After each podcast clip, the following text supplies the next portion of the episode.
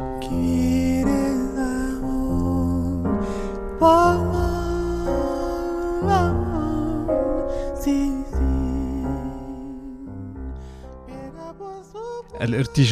جزء لا يتجزأ من فنه. عنصر اعتمد عليه لبناء علاقة وطيدة مع جمهوره. جعلت من حفلاته موعدا منتظرا فيه المفاجآت والخروج عن المعهود والمألوف. الحلقة السابعة حول المغني بوبي ماكفيرن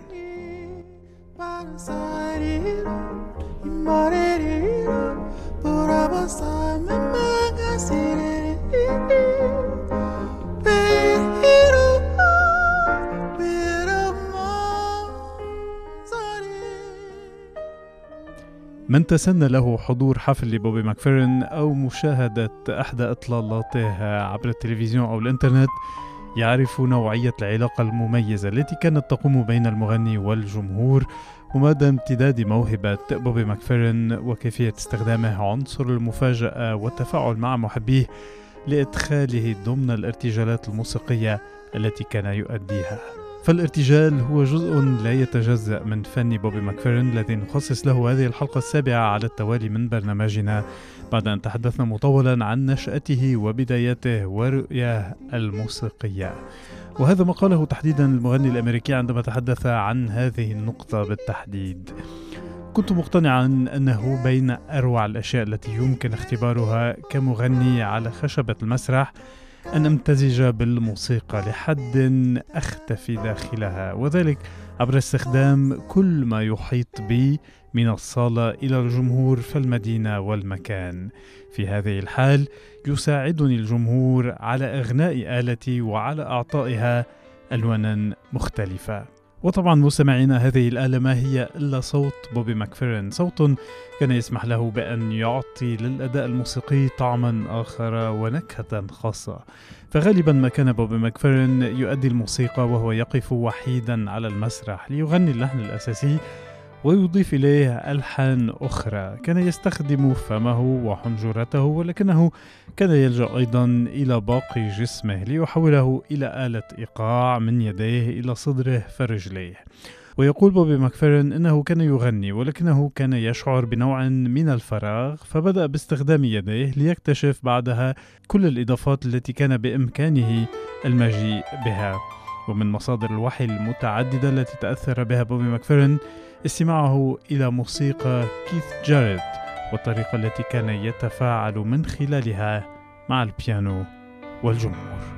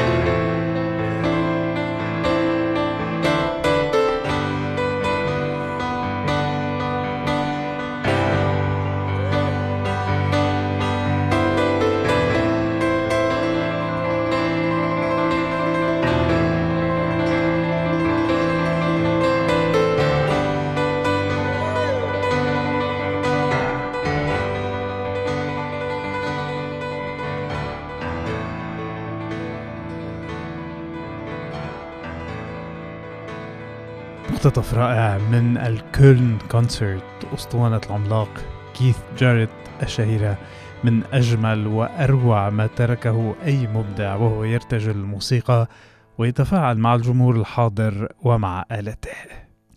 وتحديدا فإن الاستماع إلى هذه الأسطوانة وأعمال موسيقية أخرى لكيث جاريت هو ما دفع ببوبي ماكفيرن إلى التفكير بقيام بشيء مماثل من خلال صوته. ويتحدث بوبي ماكفيرن في إحدى المقابلات عن الأثر الذي تركه بنفسه مشاهدة حفل لمايلز ديفيس في هوليوود عام 71 حين كان بوبي ماكفيرن يبلغ الواحد والعشرين من العمر.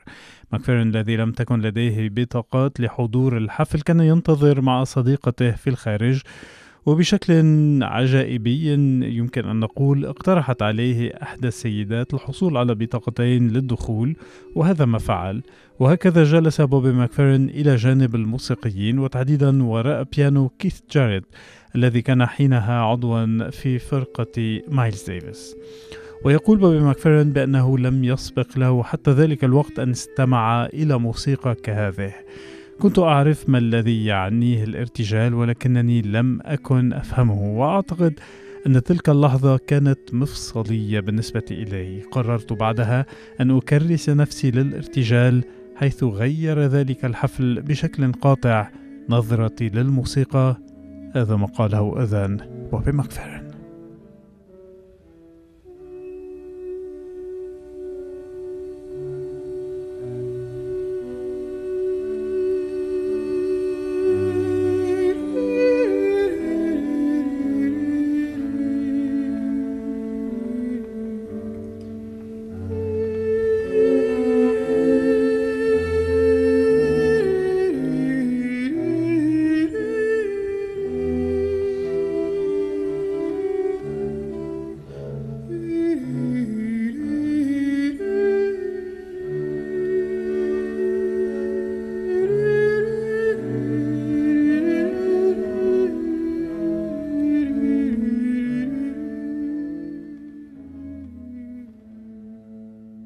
مقتطف من السويت الأوركسترالية الثالثة ليوهان سيباستيان باخ. واستمعنا هنا إلى أداء بوبي ماكفيرن المميز في هذه الحلقة ما قبل الأخيرة التي نخصصها لهذا الفنان المتألق. وللدلالة على تلك العلاقة المميزة التي كانت تقوم بين بوبي ماكفيرن والجمهور أود أن أختم حلقة اليوم مع مقتطف من حفل قدمه في مدينة أنتيب جنوب فرنسا عام 85 ويختم بوبي ماكفيرن هذا الحفل مع لحن شهير جدا. يعود إلى منتصف القرن الثامن عشر وهو لحن عرف تحت اسم Ah vous dirai-je maman بالفرنسية ونقل إلى عشرات اللغات الأخرى وهو المعروف أيضا بالإنجليزية تحت عنوان Twinkle Twinkle Little Star وقد استعاد موتسارت هذا اللحن وبنى عليه تنويعات في عمل جميل جدا للبيانو.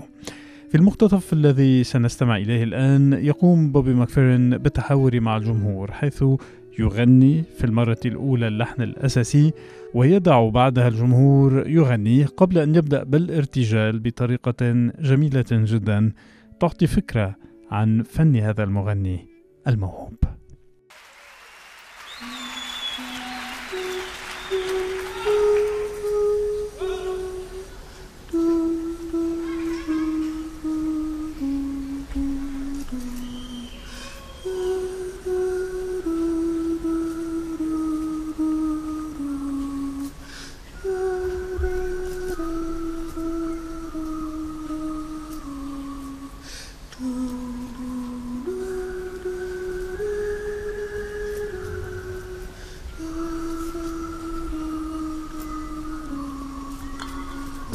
again.